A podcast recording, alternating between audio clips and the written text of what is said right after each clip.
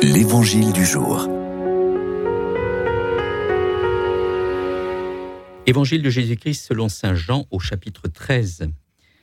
Après avoir lavé les pieds de ses disciples, Jésus parla ainsi. Amen, amen, je vous le dis. Un serviteur n'est pas plus grand que son maître, ni un envoyé plus grand que celui qui l'envoie. Sachant cela, heureux êtes-vous si vous le faites. Ce n'est pas de vous tous que je parle.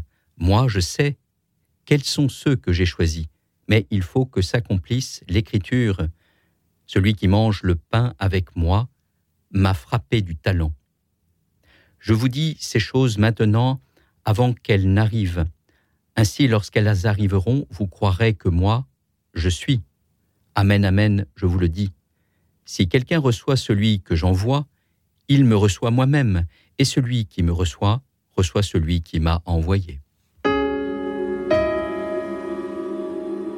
Alors que Jésus vient de laver les pieds de ses disciples, leur enjoignant de suivre son exemple, il cite le psaume 40.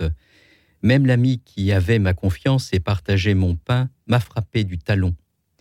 C'est un psaume de détresse dans lequel le psalmiste évoque tous ceux qui se lèvent contre lui. Jésus s'inscrit dans la longue liste des persécutés du Premier Testament, car il faut que soit accomplie l'Écriture. Autrement dit, la trahison, le rejet, la persécution sont des nécessités. La croix n'est pas un échec pour Jésus. Elle appartient à la révélation de son être. Celui qui veut être mon disciple, dit le Seigneur, qu'il prenne sa croix qu'il me suive. À bien des égards, ces paroles de Jésus se vérifient au long des siècles. Aujourd'hui, l'Église est persécutée de bien des façons, et c'est le Christ qui est persécuté. Mais l'œuvre de miséricorde ne cesse de s'accomplir. À l'instar de Saint Paul qui se convertit sur le chemin de Damas, nous croyons que beaucoup de persécuteurs de l'Église se convertissent aujourd'hui et se repentent de leur méchanceté.